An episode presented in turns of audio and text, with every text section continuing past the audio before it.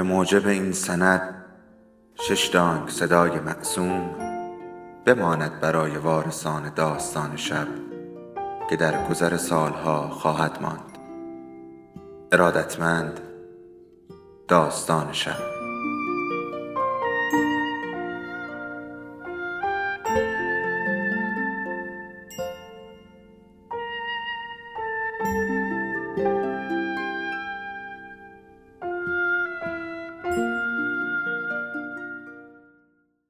یکی بود یکی نبود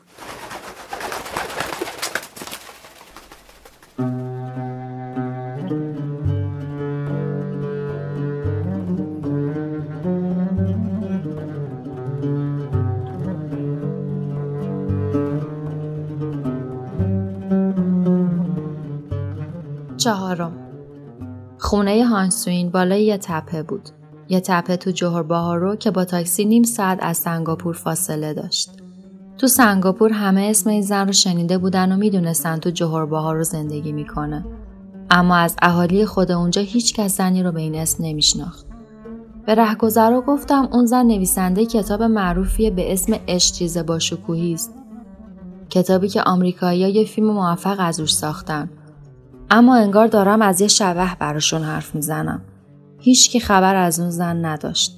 مردم اونجا یه خانم دکتر به اسم الیزابت کومبر رو میشناختن که متخصص اطفال و امراض نواحی استوایی بود و هر روز از ده تا دوازده و سه تا پنج توی یه خونه بالای تپه مریض ویزیت می‌کرد. اسم اصلی اون نویسنده الیزابت و کومبر اسم شوهر آخرشه که بعد مرگ مارک اولیوت خبرنگار روزنامه تایمز باهاش ازدواج کرد. شوهر قبلی الیزابت کسیه که اون عاشقش بود و داستان و فیلم معروفی که از روش ساخته شده ماجرای همون عشق رو تعریف می‌کنن. تو کتاب الیزابت که همه جا خبرساز شد هیچ اسم و مکان و زمانی ساختگی نیست. همه چیز قصه واقعی و درباره رابطه الیزابت و مارک اولیوت نوشته شده. همیشه می‌خواستم همچین زنی که با شجاعت و بدون قید و بند و پناه بردن به شاگرده قصه نویسی ماجرای عاشقونش رو تعریف کرده از نزدیک ببینم. باید اعتراف کنم دلیل این مصاحبه بیشتر یه جور فضولی بود تا یه کار حرفه‌ای خبرنگاری و گرفتن مصاحبه جدی. دلم می‌خواست بدونم نویسنده کتاب از جنیفر جونز که نقشش رو تو فیلم بازی کرده قشنگتر یا زشته. واقعا اونقدر صمیمیه یا فقط داره مثل اغلب نویسنده ادای صمیمیت در میاره. خوشبخته یا بدبخت؟ فکر می‌کردم با دیدن وضع ظاهریش و رفتارش بفهمم چیزایی که تو کتابش نوشته راستن یا دروغ. می‌خواستم درباره زنایی که یه دفعه مشهور شدن یه جواب پیدا کنم. هیچ وقت فکر نمی‌کردم دیدن اون چقدر می‌تونه درباره چیزایی که تو این سفر دنبالش بودم کمکم کنه. بدون دیدن هایسوین هیچ وقت نمی‌تونستم بدونم یه زن چینی چجور زنیه. زنی که تو وجود خودش چین امروز و دیروز، چین کمونیست و غیر کمونیست، مشرق عقب مونده و مشرق مترقی رو به آزادی رو یکی کرده. البته مادرش بلژیکی بلوند بوده ولی نشونه از اون مادر اروپایی تو دکتر الیزابت کومبر یا همون هایسوین وجود نداره. اجداد چشم بادامی موسیاه اون هر اثری از نژاد اروپایی رو تو ظاهرش از بین بردن و اون مثل یه زن چینی زندگی می‌کنه. عاشق میشه، فکر می‌کنه، لباس میپوشه و شورش می‌کنه. تو چین به دنیا اومده و بخش زیادی از زندگیش رو تو این کشور گذرونده. تو چین با شوهر اولش که یه دختر به اسم میلینگ از اون داره ازدواج کرده و تو همین کشور پزشکی خونده و اولین کتابش رو به اسم مقصد چیون کینگ نوشته. اون هر سال برمیگرده چین تا هوای وطنش رو تنفس کنه و به وضع املاکش برسه. از اینکه تو چین یه زمین داره تعجب کردم اما وقتی دیدمش اینجوری برام توضیح داد که بله تو پکن چند تا خونه دارم که مالیاتشون هم سنگینه. هر دفعه پیش مسئول مالیات میرم و میگم لطفا این خونه ها رو مصادره کنید. اونم جواب میده ممکن نیست خانم این خونه ها متعلق به شماست. موضوع اینه که چینیا قبل از اون که کمونیست یا هر چیز دیگه ای باشن چینیان و همیشه چینی باقی میمونن. تاکسی جلوی کانتینر سفیدی که یه عالم زنان و بچه جلوش صف کشیده بودن واستاد. نمی‌دونم چرا هانسوین رو مثل اغلب چینیا خپل و کوتولا با صورت پهن و احیانا عینکی تصور کرده بودم. اون یه زن خیلی زیبا و جوون بود که به نظرم جنیفر جونز باید پیشش لنگ مینداخت. صورت لاغر و بدن کشیده داشت و پاهای قشنگ. عیادت از مریضا تموم شد و با هم گپ زدیم. شیرین حرف می‌زد.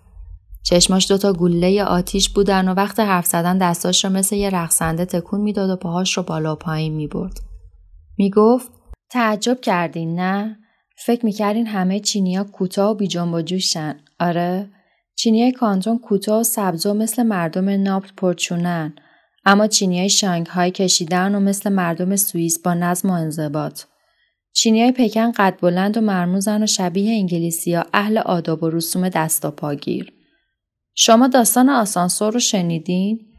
براتون میگم تو کانتون وقتی مردم می‌خوان سوار آسانسور بشن همدیگر رو حل میدن و به هم تنه می‌زنن و آخر کار آسانسور مثل یه قوطی ساردین پر میشه و بالا میره. تو شانگهای مردم وقت سوار شدن تو آسانسور صف میبندن و آسانسور با ظرفیت استانداردش راه میفته. اما توی پکن اونجا آدما قبل سوار شدن مدام به هم تعارف می‌کنن و اونقدر از شما بفرمایین و خواهش می‌کنن و به جون شما نمیشه رو تکرار می‌کنن تا در آسانسور بسته میشه و خالی میره بالا. من اهل پکنم و آسانسوری که می‌خوام سوارش بشم همیشه خالی راه میفته. اینجا که رسید یه پرده از اشک چشماش رو پر کرد. دست و پاهاش دیگه تکون نخوردن. شاید یاد بدبیاری زندگیش افتاده بود. یاد جنرال تانگ. نامزد اولش که تو جنگ کشته شده بود. یا مارک اولیوت که تو کار از بین رفته بود. یا شاید هم لانارد کومبر که ازش جدا شده بود. لابد واسه اون مهم نبود که هاینسوین هم مشهوره هم زیباتر و هم پولدارتر. به کلبه که یکم پایینتر داشتن میساختن اشاره کرد و گفت بعد از این خونه جدید منم بدون آسانسوره. وقتی مارک زنده بود قرار گذاشته بودیم توی پکن زندگی کنیم. اون داشت سعی می‌کرد نمایندگی تایمز تو چین رو بگیره و منم می‌خواستم تو بیمارستان اونجا مشغول بشم. حالا که مارک رفته ترجیح میدم تو مالزی زندگی کنم. سنگاپور رو دوست دارم. مارک هم عاشق سنگاپور بود. راستی اون کتابم رو که درباره عشق و عاشقین با مارک خوندین؟ البته شما اون فیلمی رو که از او کتابتون ساخته شده دیدین؟ نه دلم نمی‌خواد ببینمش. اون فیلم ربطی به من نداره. وقتی داستان من رو خریدم واسه نوشتن سناریو دعوتم کردن هالیوود. من نرفتم. بعدا واسه فیلم کردن کتابای دیگم تماس گرفتن اما من هالیوود برو نیستم. من واسه هالیوود کتاب نمی نویسم یا واسه شهرت. فقط واسه خودم می نویسم. وقتی می نویسم کمتر افسردگی میاد سراغم. همونطور که وقت درمون دردای مریضام احساس آرامش می کنم. همیشه به خودم میگم تو هانسوینی. نوه همون زنایی که پاهای خودشون رو تو باند میپیچیدن تا کوچیک باقی بمونه. زنایی که سواد خوندن نوشتن نداشتن. اما تو حالا هم کتاب می نویسی هم مریضار درمون می کنی. تو یه زن واقعی چینی هستی نه اونا. یهو از جا پرید و گفت شما می‌خواین در مورد زنای چین گزارش بنویسین درسته؟ بله درسته. و اجازه سفر به چین سرخ رو بهتون ندادن درسته؟ درسته به من اجازه ورود ندادن. اما به هنگ کنگ میرین. بله به هنگ کنگ میرم. خواهش می‌کنم بدون پیش داوری مطالبتون رو بنویسید. توی هنگ کنگ به حرف وطن پرسته افراطی گوش ندین. اونا خبر از اتفاقای اونور مرزا ندارن. من کاملا اوضاع چین رو می‌دونم و بهتون میگم که عوض شدن شرایط زندگی یه زن چینی مثل یه معجزه است. معجزه‌ای که کمونیسم اثری تو به وجود اومدنش نداشته. شروع کرد به قدم زدن. انگار واسه گفتن حرفش پی کلمه میگشت. یکم بعد به خودش اومد رو به من کرد و گفت به اینی که میگم خوب فکر کنید. سال 1941 وقتی که تو شانگهای پزشک بودم با چشمای خودم دیدم که یه پدر و مادر دخترشون رو به جرم باکره نبودن کشتن. تازه اون دختر باکره بود. خودم ماینش کرده بودم و از این بابت مطمئن بودم. اما تایید کردن یا نکردن من واسه اونو فایده ای نداشت. مثل یه سگ هار اون دخترک رو با قلب سنگ کشتن. پلیس هم کاری باشون نکرد. سال 1945 فقط تو شانگهای 800 تا محله بد وجود داشت که تو اونا 46 هزار روسپی 12 تا 40 ساله کار می‌کردن. پدر مادرشون اغلب اونا رو با یک کیسه برنج عوض کرده بودن. این کار جرم به حساب نمی اومد. فکرش رو بکنید وقتی تو سال 1947 شوهر اولم مرد مادر و پدرم دوست داشتن من اونقدر گرسنگی به خودم بدم تا بمیرم. این یه رسم قدیمی چینیه. به هم می‌گفتن یه مقبره قشنگ برام درست می‌کنن و روش می‌نویسن آرامگاه ابدی همسری وفادار. وقتی تو جوابشون می‌گفتم مقبره نمی‌خوام و دختری دارم که می‌خوام به خاطرش زندگی کنم عصبانی می‌شدن. امروز دیگه از این اتفاقا نمیافته. اون محله ها رو از بین بردن و زنایی که تو اونا اسیر بودن حالا خوندن و نوشتن یاد می‌گیرن و ازدواج می‌کنن. وقتی یه مرد چینی با یه روسپی سابق ازدواج کنه مرد خیلی محترمی به حساب میاد و مردم فرزند راستین ملت صداش می‌زنن. قانون تعدد زوجات رو ممنوع و مرد و زن رو برابر اعلام کرده. الان زنها و مردای چینی حقوق برابر دارن. زنده به گور کردن نوزادای دختر که قدیما انجام می‌شد ممنوع شده و زنها حالا می‌تونن کارهایی که تا قبل از این مخصوص مردا بود رو انجام بدن. می‌دونم مردم انتظار شنیدن این حرف رو از طرف من ندارن و به کمونیست بودن متهمم می‌کنن. اما من کمونیست نیستم. من کاتولیکم و میرم کلیسا. حقیقت اینه که من یه پزشکم و به عنوان یه پزشک باید حقیقت رو ببینم. یکم شبیه کار با چاقوی جراحی که درد داره اما درمان می‌کنه. شنیدن حرفای این زن درباره چیزایی که از اون بیخبر بودم یا به خاطر محافظه کاری اربابای کاغذبازی نتونسته بودم از نزدیک تجربهشون کنم برام با ارزش بود. برای همین چند بار به اون خونه بالای تپه رفتم و هر بار هاین‌سوین اطلاعاتی بهم می‌داد که خیلی تو نوشتن این بخش گزارش کمکم کرد. ظهرا که ویزیت مریضاش تموم می‌شد می‌رفتم سراغش و تا شب باهاش میموندم. اون حرف می‌زد و من گوش می‌دادم و دویلیو با دوربینش مشغول می‌شد و چشم از هاین‌سوین بر نمی داشت. شخصا با خیلی از حرفای پر احساس هاین‌سوین موافق نبودم. چون قبل از کمونیست، ضد کمونیست بودن یا کاتولیک بودن مثل تمام چینیای چینی بود. اما حرفاش به درد این می‌خورد که بدون پیش داوری سیاسی بتونم درباره چیزی که تو هنگ کنگ می‌بینم قضاوت کنم. وقتی ازش جدا می شدم بیشتر حس می کردم از یه دوست جدا میشم تا از یه زن بزرگ. وقت رفتن هایسوین گفت بهت توصیه می کنم تو هنگ کنگ نمونی و به سمت مرز بری. باشه این کار رو می کنم. موقع نوشتن مطلبت به یاد حرفای من باش. حتما حرفات به یادم میمونه. اصلا شبیه جنیفر جونز نبود.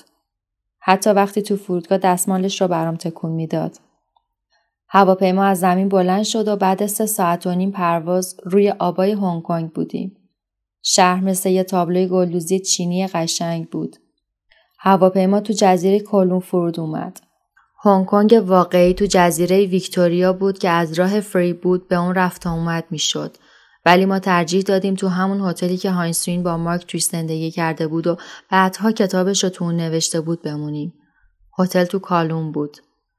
شب اولی که تو هنگ کنگ بودیم دعوت شدیم خونه یه زن ثروتمند چینی که به افتخار دختر شایسته هنگ کنگ مهمونی داده بود. شام چینی خوردیم. از بین غذاهای چینی فقط مغز میمون رو فاکتور گرفتیم. این غذاییه که درست کردنش تو هنگ کنگ خیلی سخته چون باید از مغز میمونی درست بشه که بذاره همونطور که هنوز داره نفس می‌کشه مغزش رو در بیارن. به جز این غذای لعنتی هر چی خوردنی بود رو به خوردمون دادن. پنج جور ماهی، چهل جور گوشت خوک، شش تا خورشت مرغ، گوشت مرغابی بدون استخون و آخر سر یه ظرف بزرگ که شکل یه مجسمه تزئین شده بود. از میگو و قارچ دریایی و اسپاگتی و تخم مرغای سیاه پخته که حداقل صد روز تو آهک خوابونده بودنشون تا توشون سیاه بشه و بیرونشون سبز. بوی غذا شبیه بوی پنیر گندیده بود.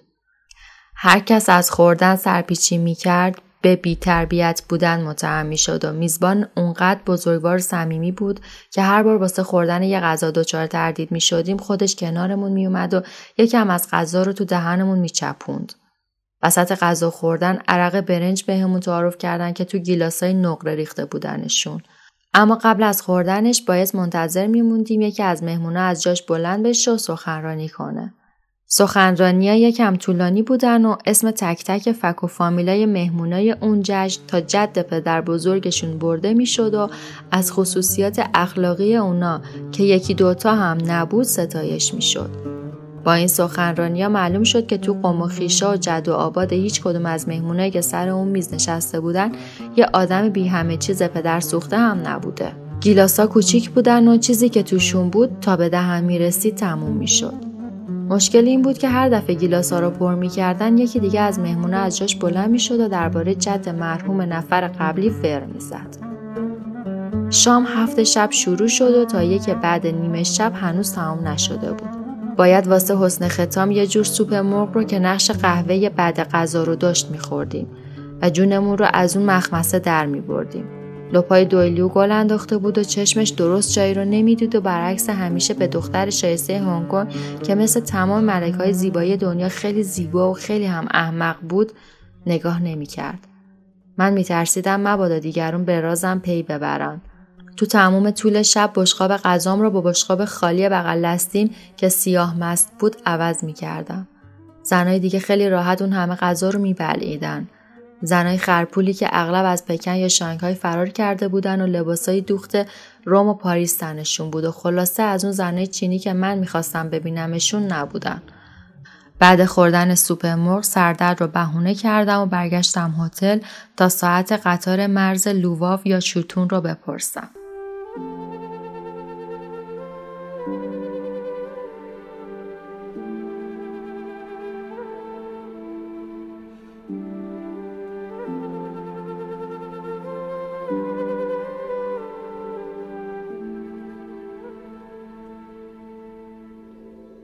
داستان شب بهانه است. برای با هم بودن دور هم نشستن شنیده شدن.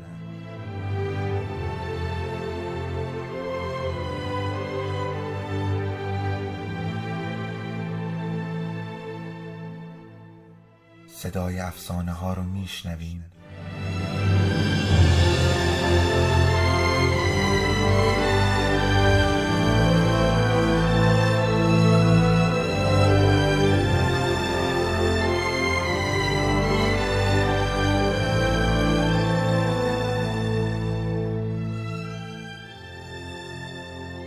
شبتون بخیر.